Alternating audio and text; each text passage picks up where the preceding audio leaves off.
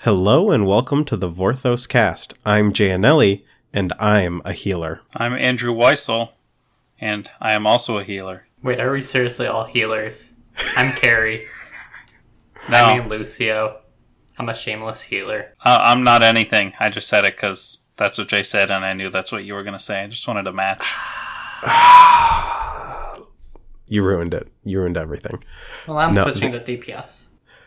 Uh, I guess I could switch to tank. I don't know. I, I like healing. Like I'm a, I'm I, I was an actual EMT and like in team way back in the day in Team Fortress 2 when it first came out, I was always the the doctor, and then in like every other game since then, I've just been the healer. So it is what it is. I tend to direct the strategy and make sure my uh, goons don't die.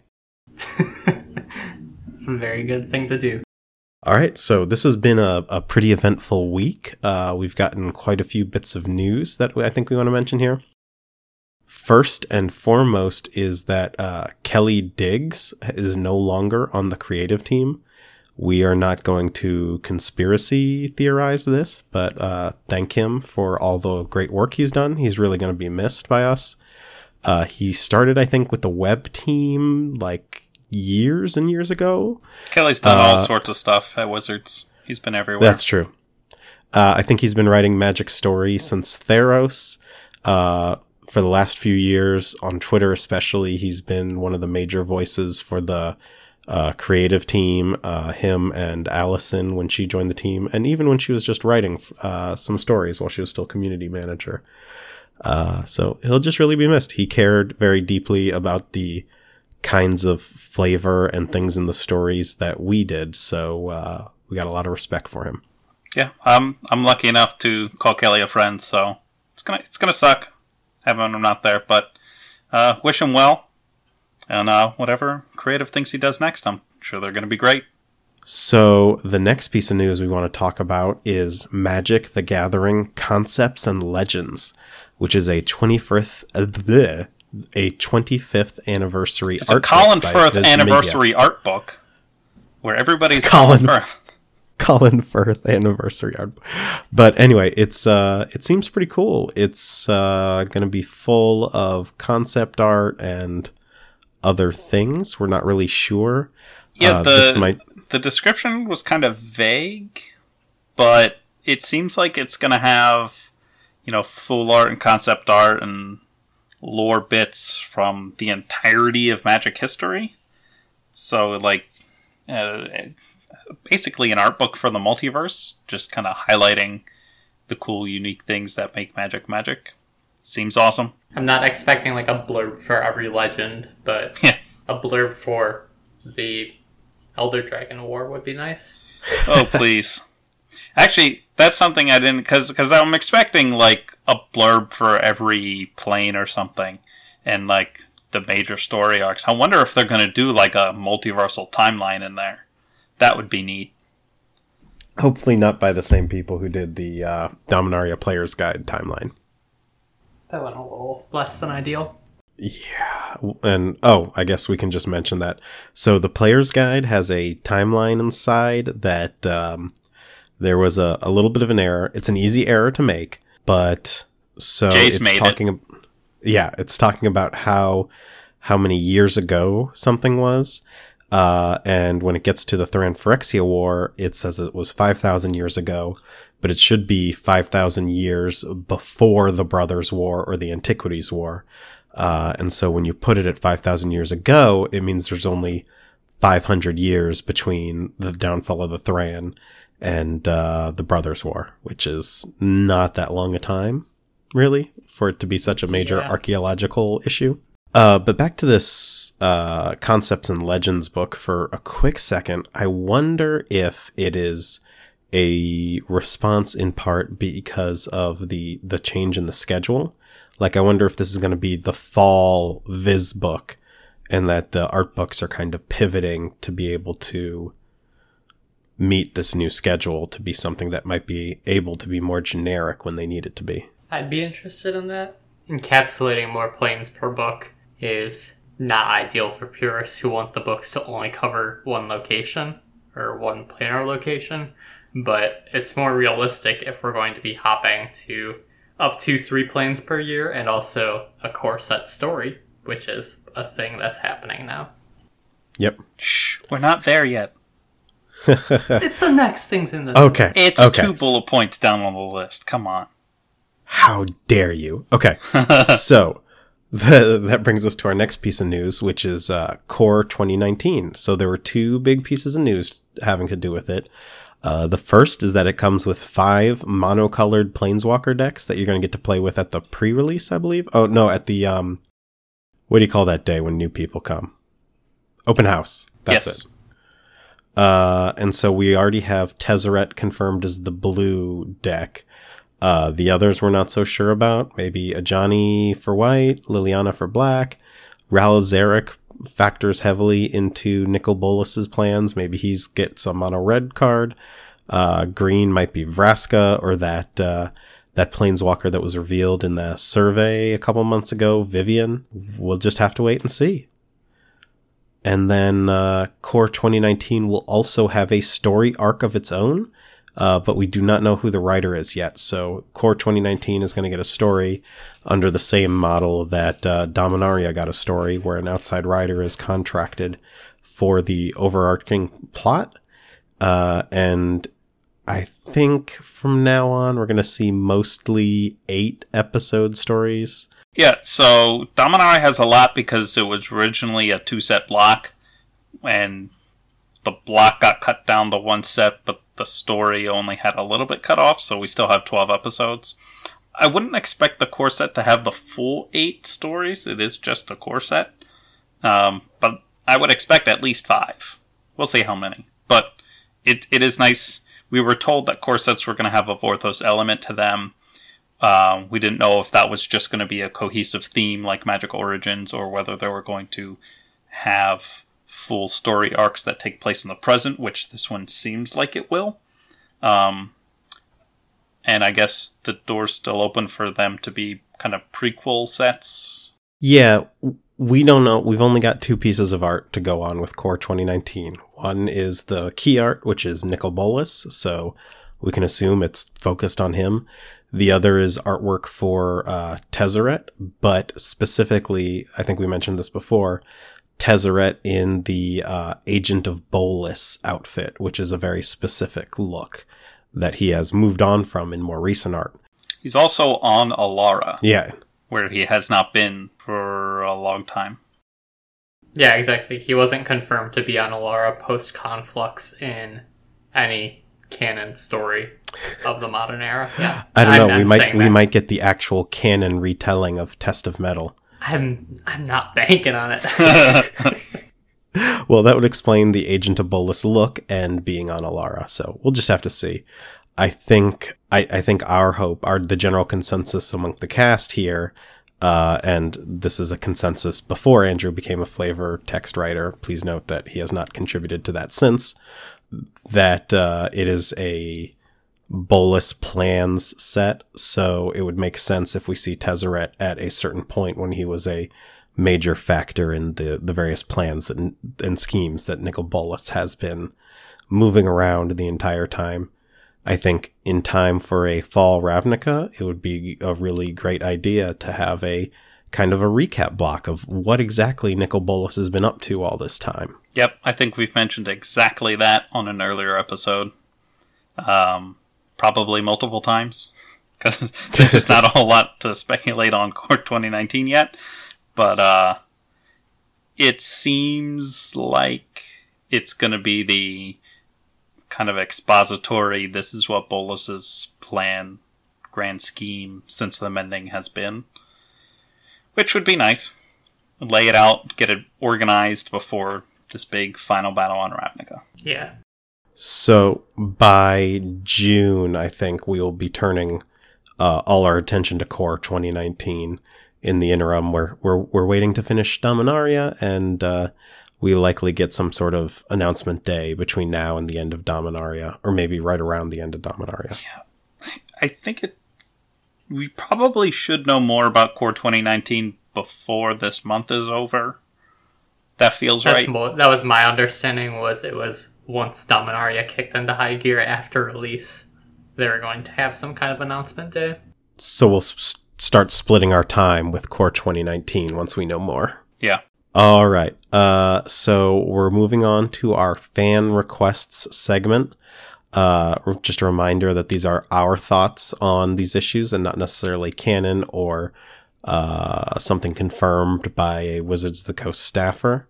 So the first question we want to talk about is uh, someone wanted to know all about Chainer's story. Uh, I have bad news. Not a one of us have read any of the uh, Odyssey or Onslaught novels. I guess just Odyssey would be for Chainer. We've read other people's summaries of them. Uh, and the one I would recommend if you want to learn more about Chainer uh, is to read Baron Bohr's uh, Multiverse in Review. If you just Google Multiverse in Review, uh, you can find it. And he just released uh, his Odyssey review and lore discussion. Um, we're all big fans of Baron, so I highly, highly recommend his blog, Multiverse in Review. It was actually uh, shouted out by the official Magic Story podcast that as something that both Ethan Fleischer and Kelly Digges uh, went back to in order to find the sources that they needed to develop Dominaria, which is pretty cool. Very justifying for that blog effort. Yep, yep. And I would not expect any of us to be reading those block novels uh, anytime soon because we're going to be gone from Dominaria soon. Maybe, maybe the next time we come back to Dominaria again, we'll have read them in preparation. Yeah, this time I really I this time it was really focusing on uh, filling in the gaps on the Weatherlight saga that I hadn't read yet up until this point. So next time I guess I'll suffer through the Odyssey books. There's like 40 some novels, so it's not like we're just choosing to throw those ones to the side. It's just priority.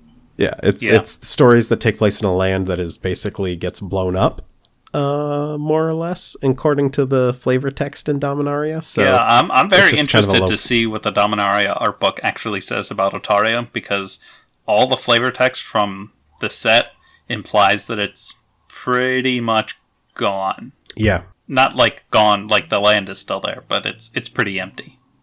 Memorial to War has like this uh, monument to uh, Karona, false god, uh, which would, I guess, have to be on Otaria, and it's just like this blighted, lava-ridden landscape. Yup, So I don't know who would have made that monument and where, but it's clearly not going well there. probably goblins.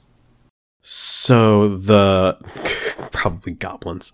So uh the next reader question or listener question we're going to talk about is why were the nine titans chosen? Specifically, not why Urza chose them, but why they were chosen for the story. Should have probably explained who the nine titans are.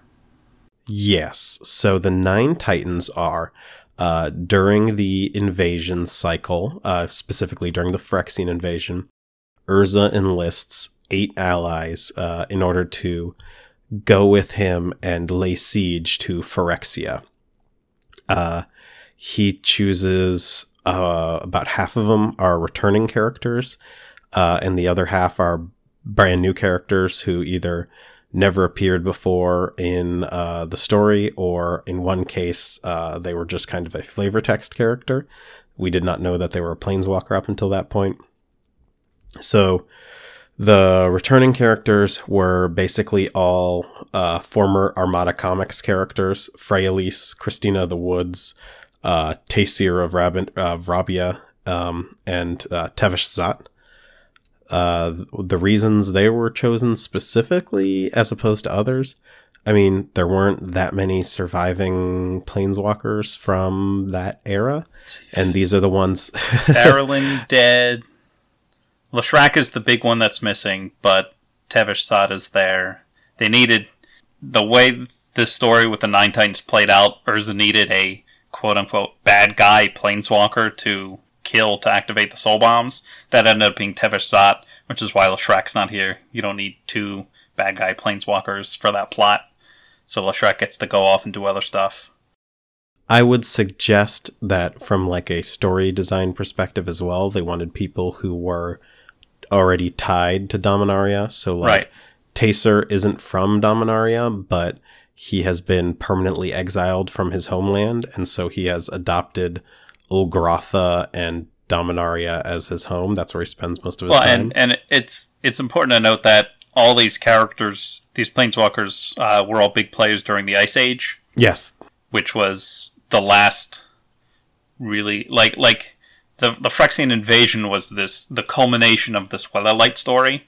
So kind of in the same way that Dominaria now is bringing in all these allusions to past events for older players. Uh, the Nine Titans were kind of bringing back these old planeswalkers that, you know, if you were an old Magic player at, at that point in time, you would have probably remembered these characters either from flavor text or the old Armada comics.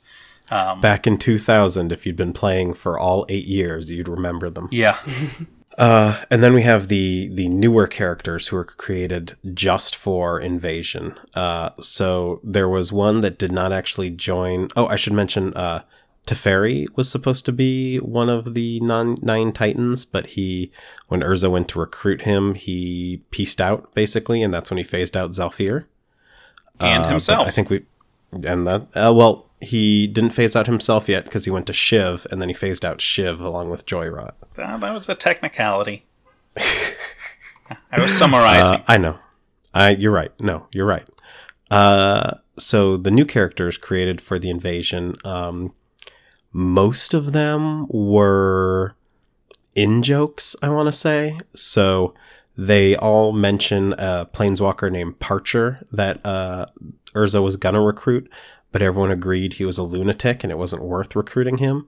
That was a reference to Peter Archer, who was an editor for the storyline team. He edited uh, uh, Rath and Storm.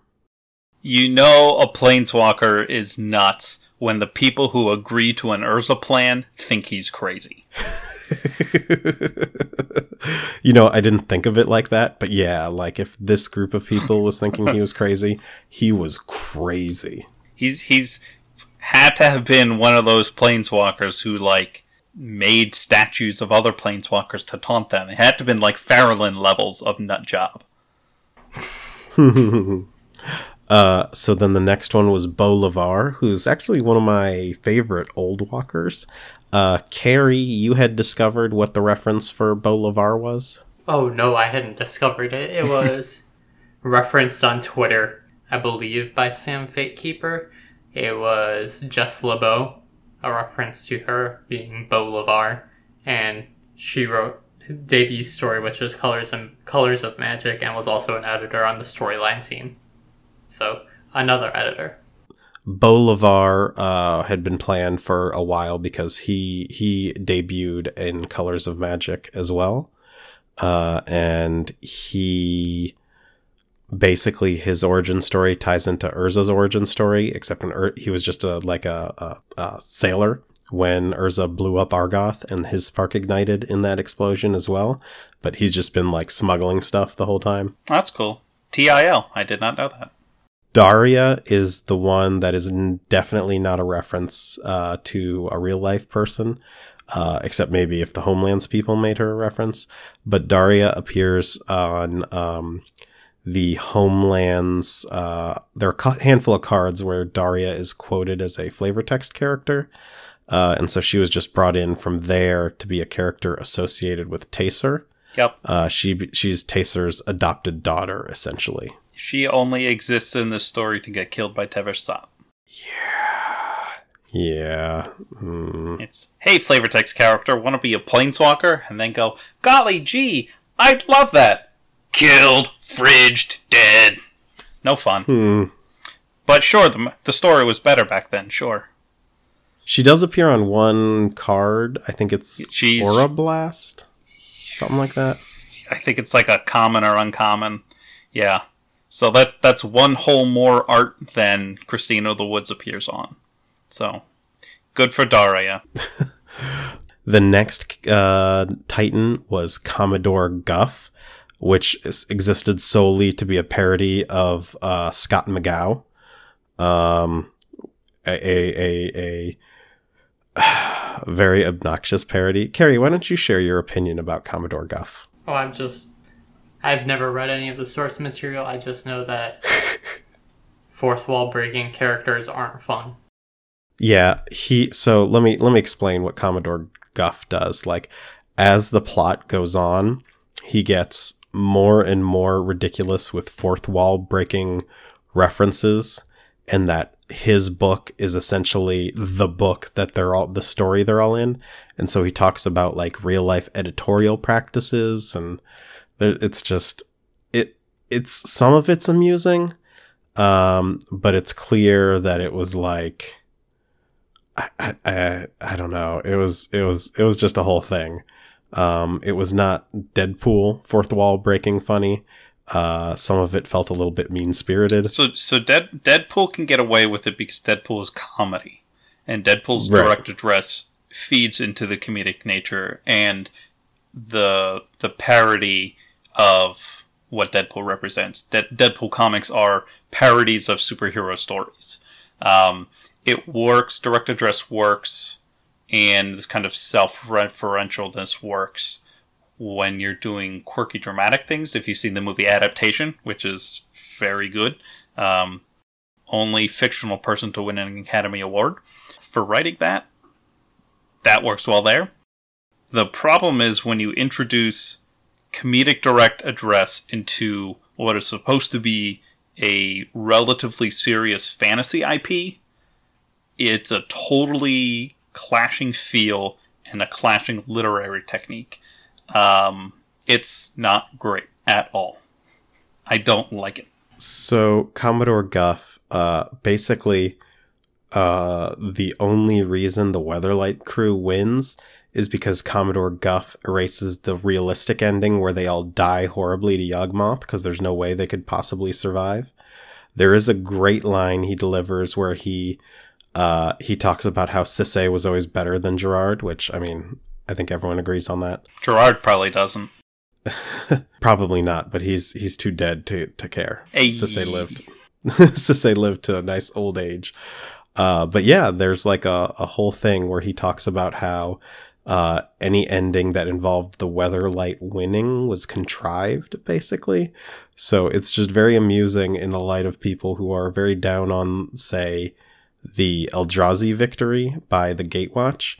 Yeah, imagine if also the Gatewatch had a fourth wall breaking character who was saying like, "Oh, it's not realistic to end it this way, but we have to end it this way," and that just adds to the um, kind of hurt that people had after that event, where they didn't think it was as earned of a victory as um, maybe it should have been. Yeah, imagine Jori En had a magic book where she had to erase the ending where the Gatewatch lost because it was realistic, uh, and basically rewrote it so that they would have a chance of winning, despite uh, none of the characters being able to realistically beat a threat of that magnitude. To clarify, the Gatewatch absolutely had the ability to defeat a threat of that magnitude.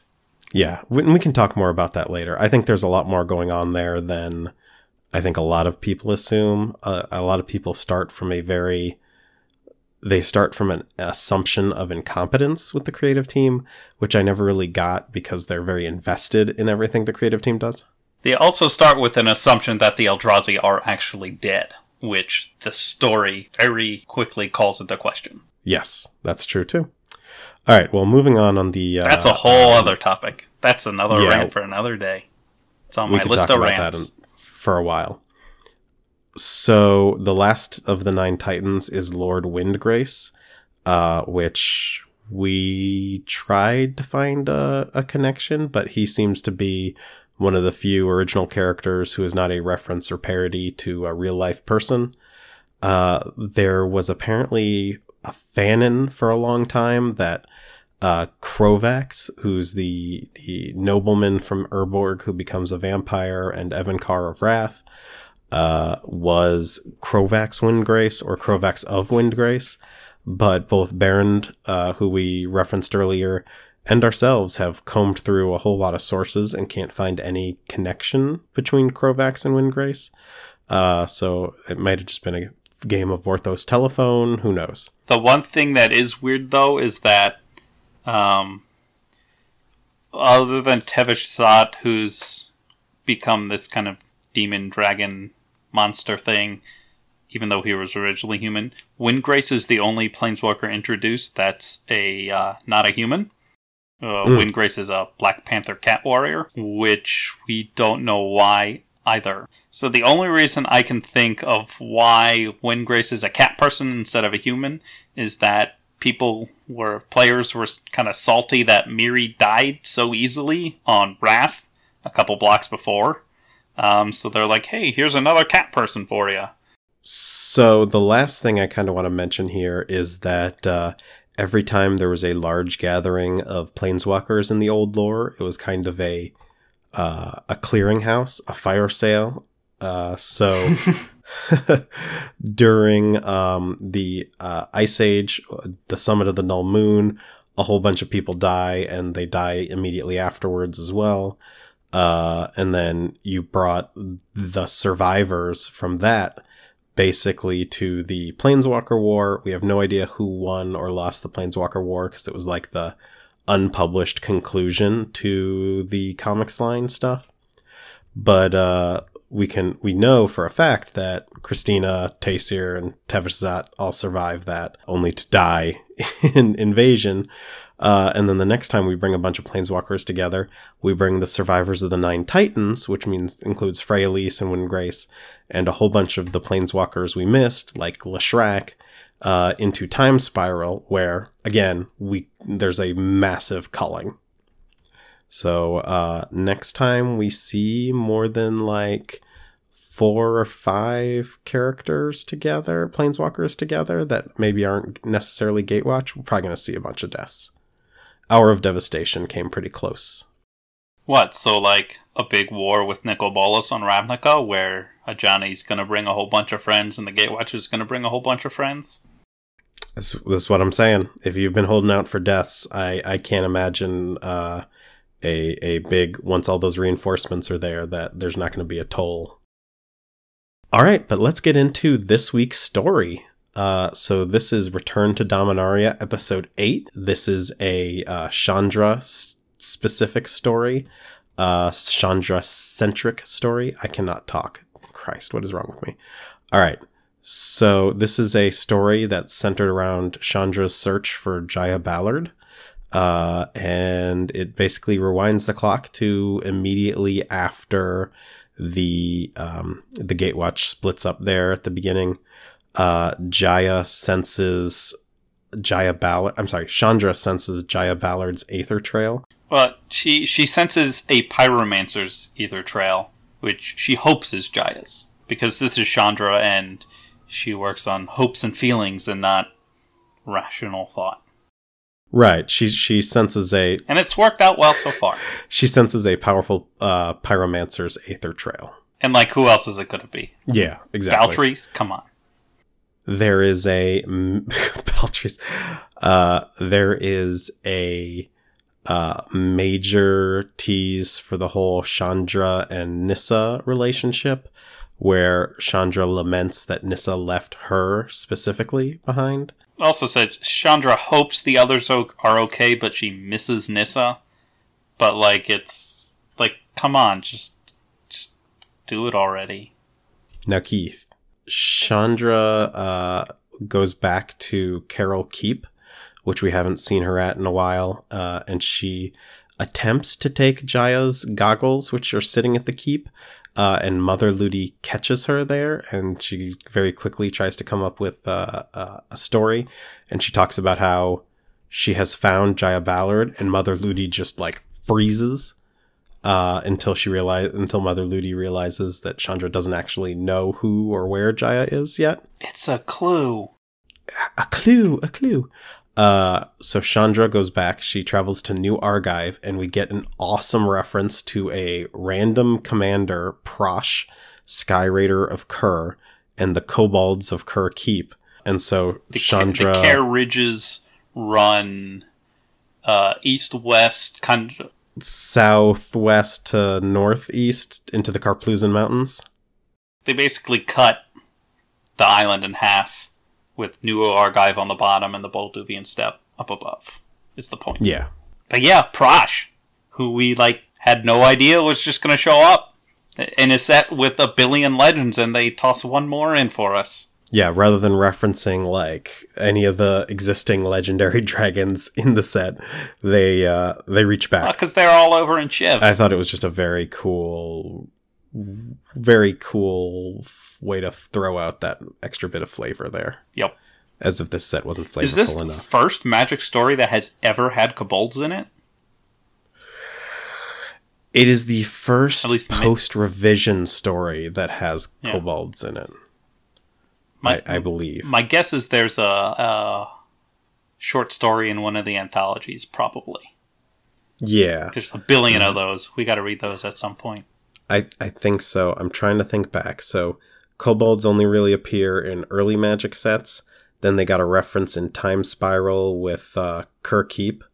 Uh, and then they got the reference again with Prossh, and that's really all they've appeared in Magic.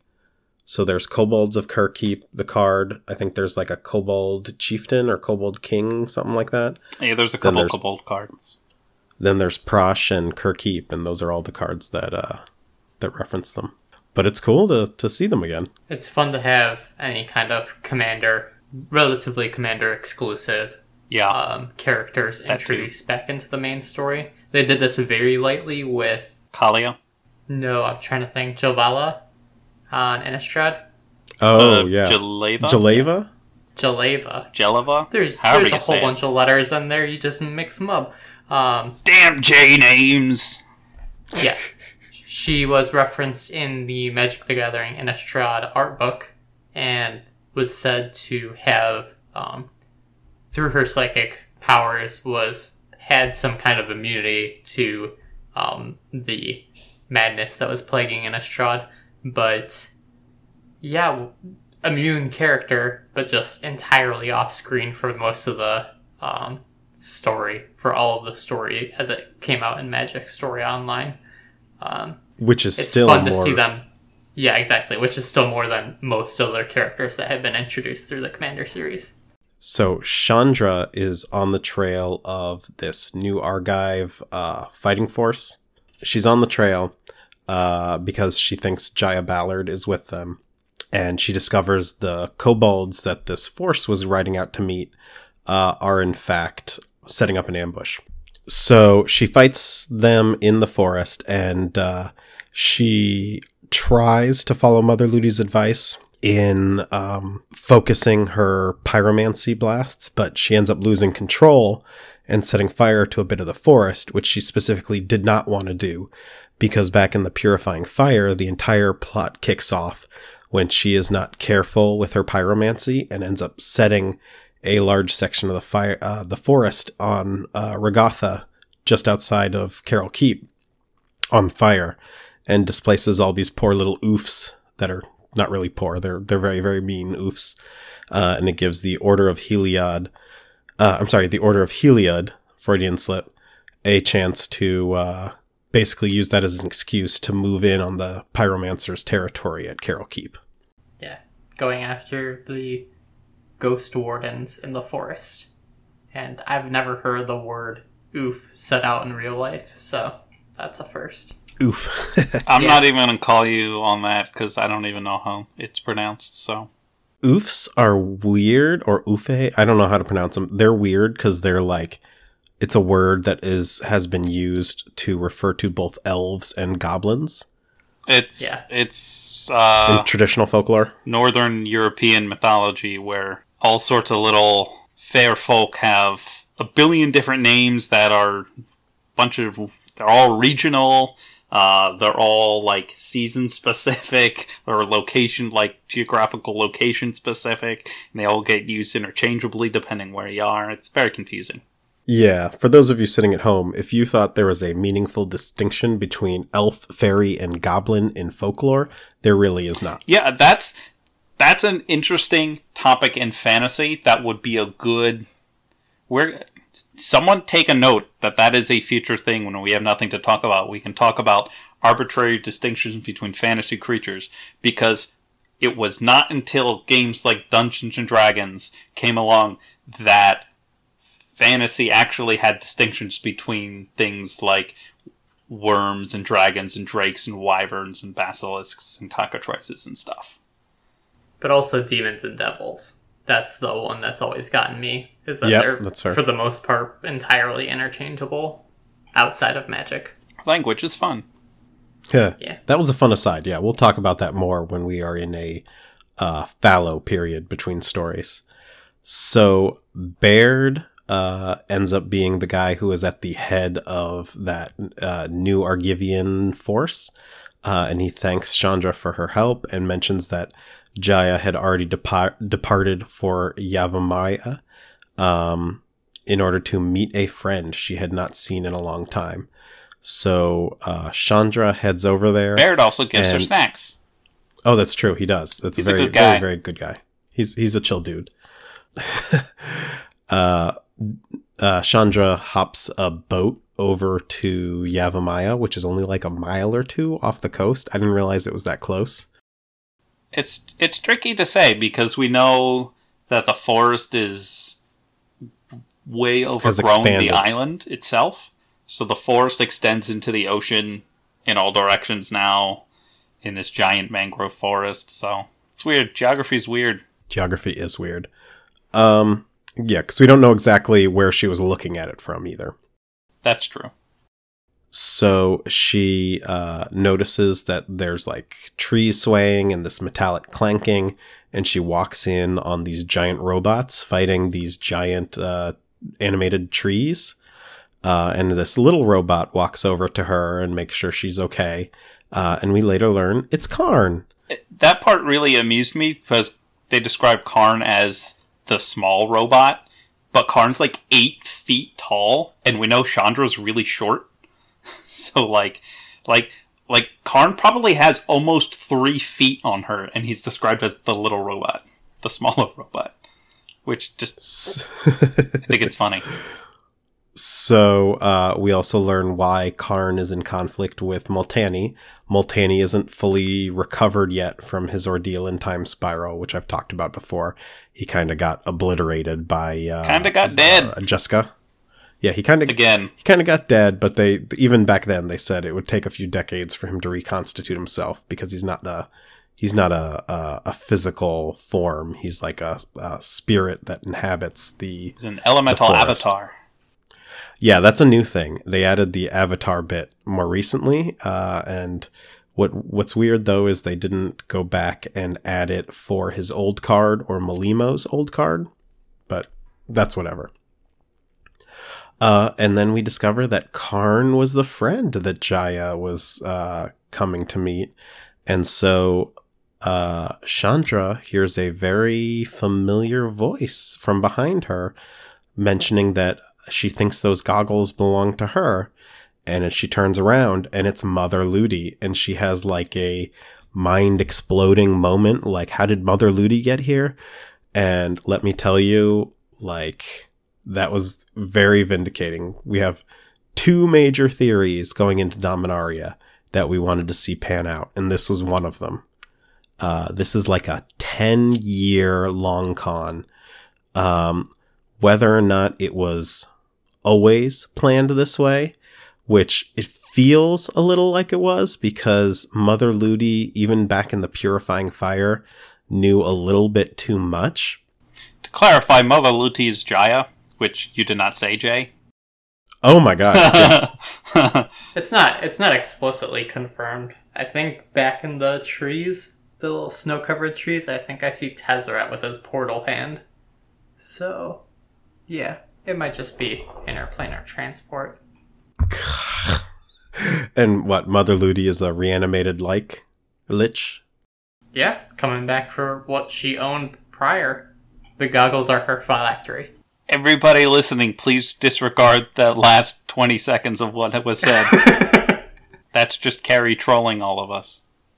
So, for those of you who want to know more about Jaya, uh, listen to I think our podcast number two is our Ice Age story, and we talk all about her there. I think we we mentioned the the Mother Luti's Jaya theory, I think, in our first episode. Um, but then, yes, the, our second episode is the Ice Age episode where we we cover most of what we know about Jaya as a planeswalker. And after that episode came out, we had the republishing of the Ice Age novels in ebook form, so you can go to um, Oh, that's a right. tweet in the description of this, or a link in the description of this cast, and buy the ebooks and actually read them on mobile on the go. So what's interesting about Jaya is we actually know about very little of her life. We now know uh, we know about 20 years as a mortal around the Ice Age, and then she disappears from the story until uh, three years ago in story when the purifying fire happens, roughly. Uh, so we now know that Mother Luti, who is this wise uh, elderly woman who runs Keral Keep but isn't strictly part of the hierarchy there, which was always She's- weird. Like she's just it describes her as she doesn't have an official title and she kind of comes and goes as she pleases because she's a planeswalker and sometimes she's not on that world. Um, but she's just like kind of the old wise lady who's just around. Like she's just there. and she she's always spouting off Jaya quotes or Jaya stories for every occasion, some of which she probably shouldn't know because uh, what we're told about Keral Keep at the at the start is that it was inspired by Jaya, so like Jaya didn't actually found it, but now we know that Jaya did found it and has basically we don't know for how long, but has been pretending to be this mother Luti in order to guide the students at the monastery. Yeah, there's a couple interesting notes. Um, when did she meet Karn? At any point, because apparently he's an old friend, but old could mean 60 years ago or even further than that, down to um, when Karn ignited as a planeswalker. Um, Because we just don't know anything. Like, Jaya is great because she is a completely open book from 2934 to the modern day in like roughly 4560. We know basically nothing about her life except that she ignited as a planeswalker 20 years after the end of the Ice Age. Yes. Uh, Yeah. This is this is a good moment to talk a little bit about behind the scenes processes of writing stories, especially big IPs like Magic that are going to have stories that go on for years and years and years. The less you know about a character, the better they are to write because you can always fill in stuff later. So this is why, like, like Ob Nixilis, we're told, okay, he, we we we have this vague line that he goes around and conquers planes, and he was on Zendikar a long time ago and sought the Chain Veil a long time ago. But that's it. well, even before that, he was in. It was the original flavor text for Ob Nixilis from Right. Zendikar saying that he was a fallen planeswalker, and that was it. Yeah. Yeah. Wide open backstory. There's gonna be a point sometime in Ob Nixilis's up. I'm not even gonna try and say pronounce the possessive of his name. Ob's future. Is. Exactly. Uh, some point in Ob's future, I'm sure we're going to get more details about his long backstory and what he's been doing, but we don't have it now, which is great for whoever's writing those things in the future. Because the less you have nailed down, the more freedom you have to make up cool stuff. As a note for those of us you know like we as as a group are you know always upset when there aren't more details on something when it comes to the world building of a set but the same principle applies like especially with returns uh, they don't want to pigeonhole themselves before they know what they're going to need on the next return Right. but let's get let's get back to mother luti's history Yeah. for a minute I've got a little more to dive into.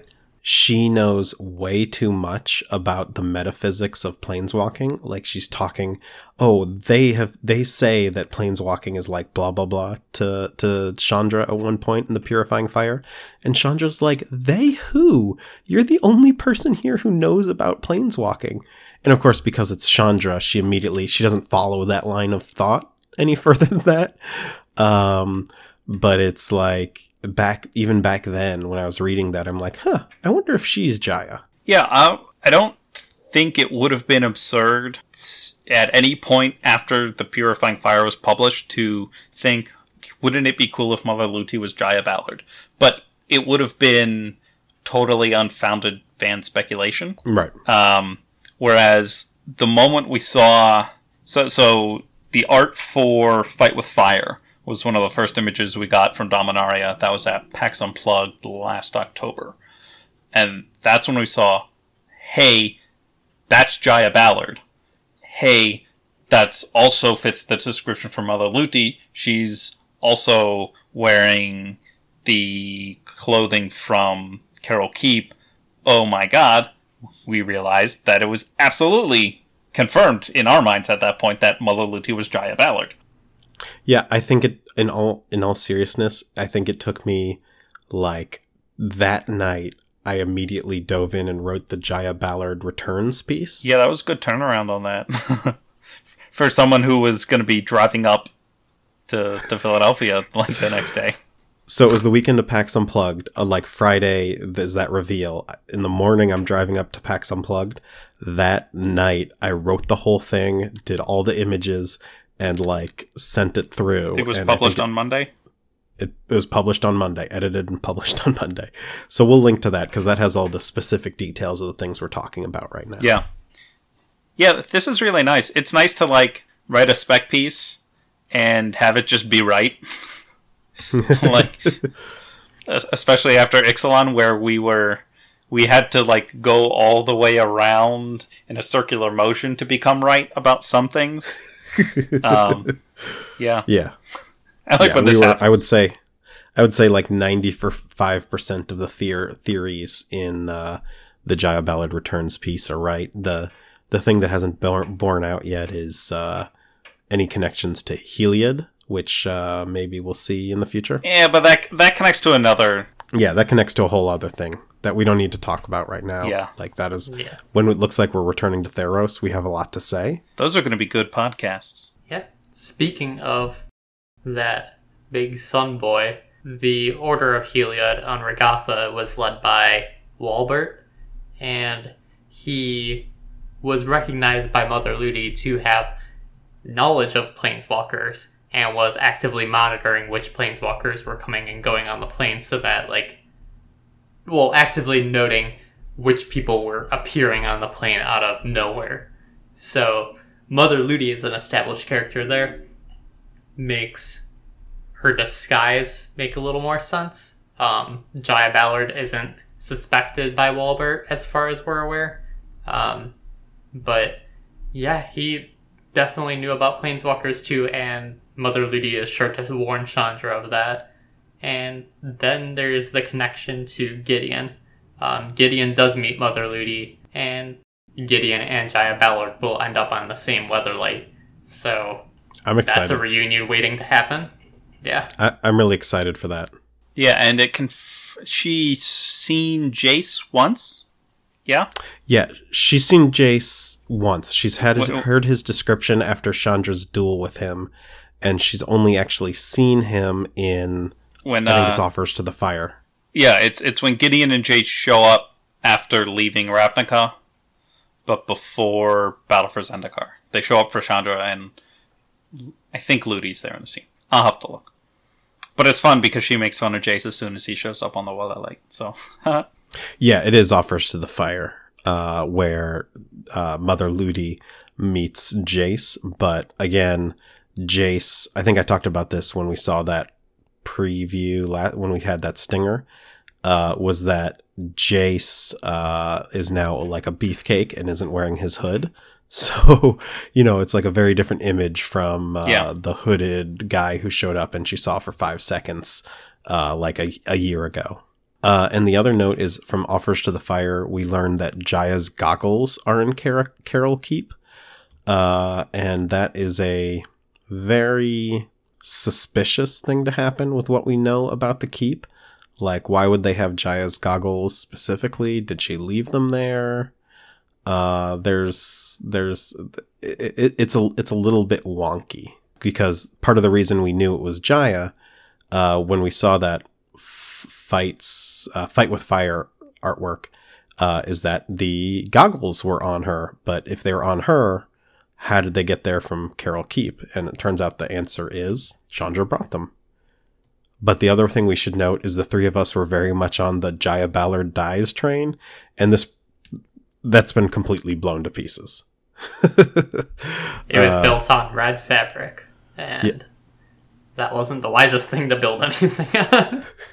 Well, it was a fun theory from what little images we had. Uh, but yeah, I'm I'm I'm pretty sure that's that's over with now. I would very much like Jaya to stick around in the story anyway, so I'm cool with that, us being completely wrong on that front. Doesn't her Planeswalker profile allude to that? Uh, I wouldn't know yet because at the time of this recording, the uh, all the profiles are are down. Okie dokie. Let's blow through some speculation then. Alrighty, so here we go. How did Jaya and Karn meet? So, if they're old friends, when exactly did they become old friends? Was it when he was after he was a planeswalker, or was it in like the thousand years before he became a planeswalker?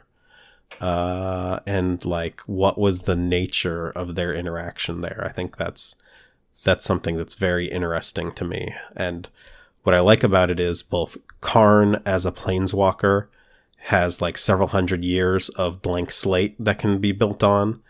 Um, 200? and Jaya has the same. Yeah, something Yeah. something like that. Between Oh no, I guess like, three hundred. It's it's the full three hundred between the invasion and the mending. Because he so after he ascends, it becomes a planeswalker and during the Phyrexian invasion. We don't see him again until the end of Scourge when he picks up the Mirari and Jeska. And we know sometime in those 200 years he's created Argentum. And then after that, there's about, oh, was it 200 years? Did I say 200 years between the invasion and then? I meant 100.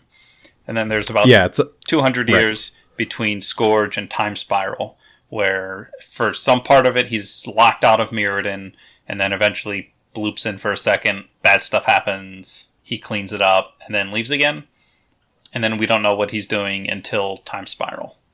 So, Yeah. right. And It- time spiral is when he we see what he's doing and he goes to New Phyrexia, basically. yeah, and then from Time Spiral until about three years, ag- two years ago in the story, when was New Phyrexia? About two years ish. Yes. um, we know he has been on Mirrodin as the father of machines being corrupted. So, Yeah. at of his time as a planeswalker, we have a, a 300 year gap between um, Apocalypse and Time Spiral, where he bloops into the story for literally two seconds twice, and that's it.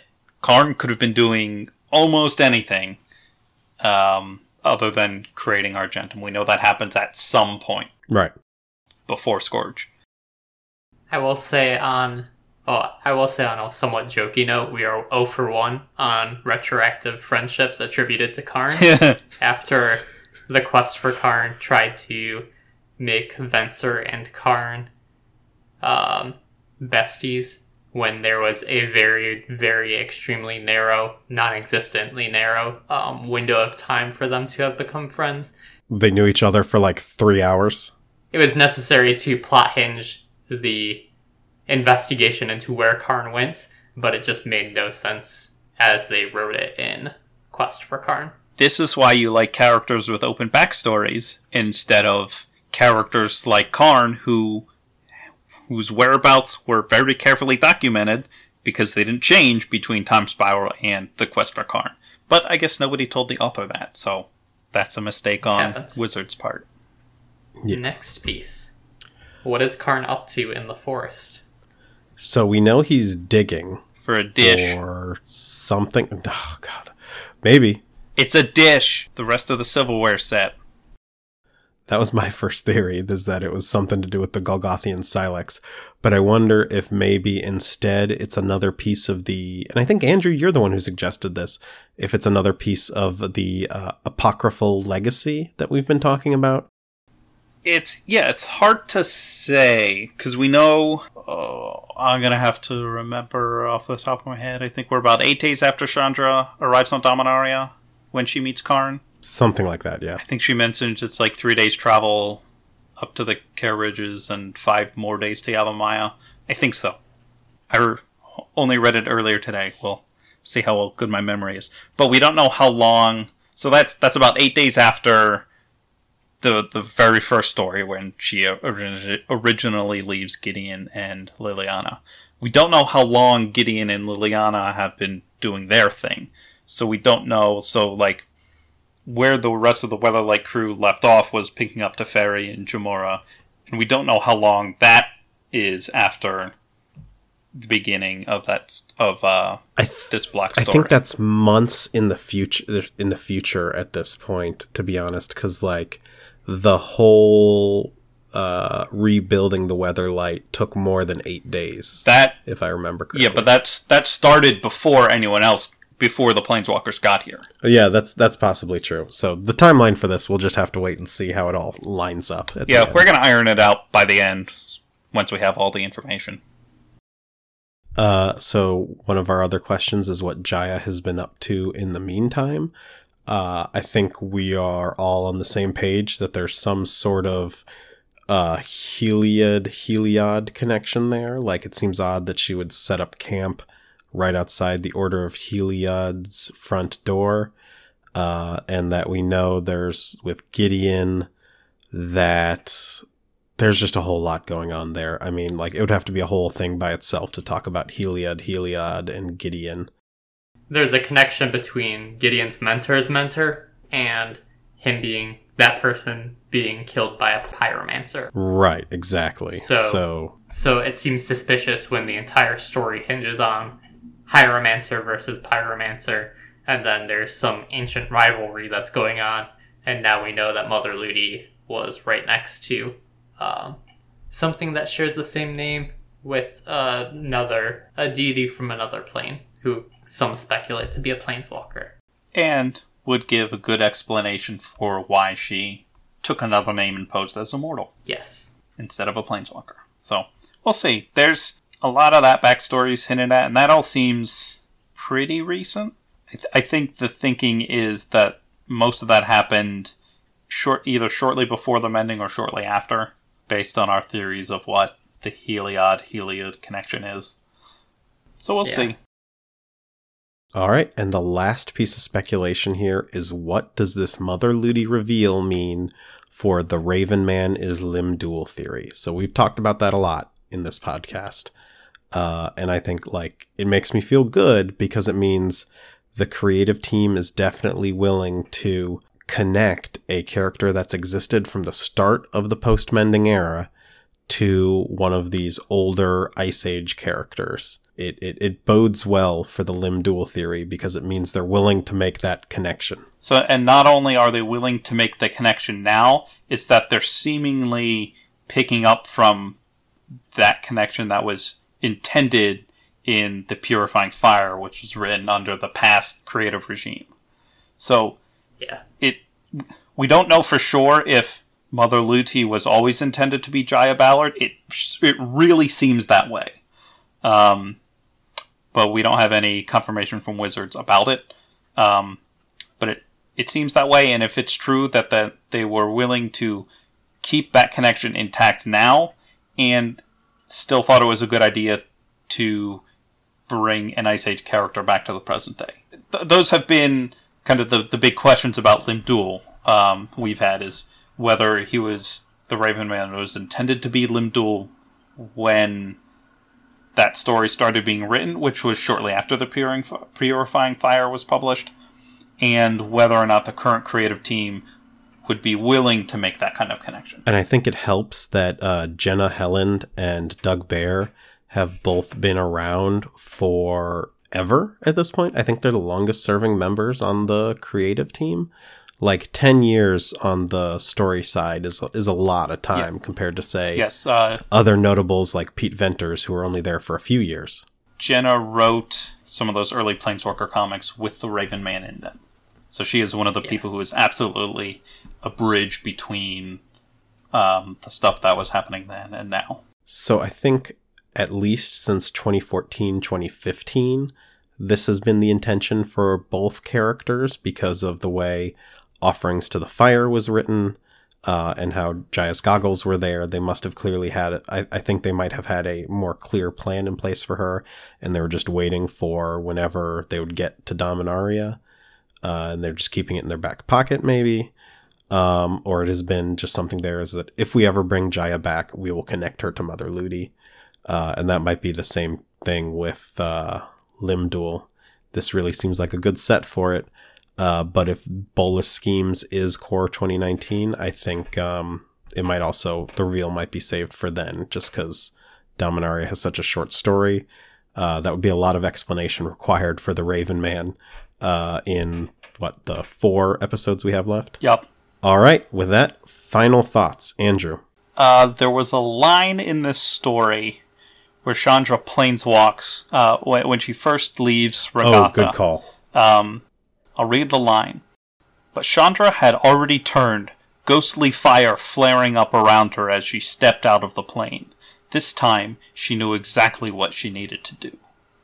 The important word in that quote is ghostly, um, which I don't know if this is intentional uh, as a reference, but Ghostfire is a spell that Chandra knows.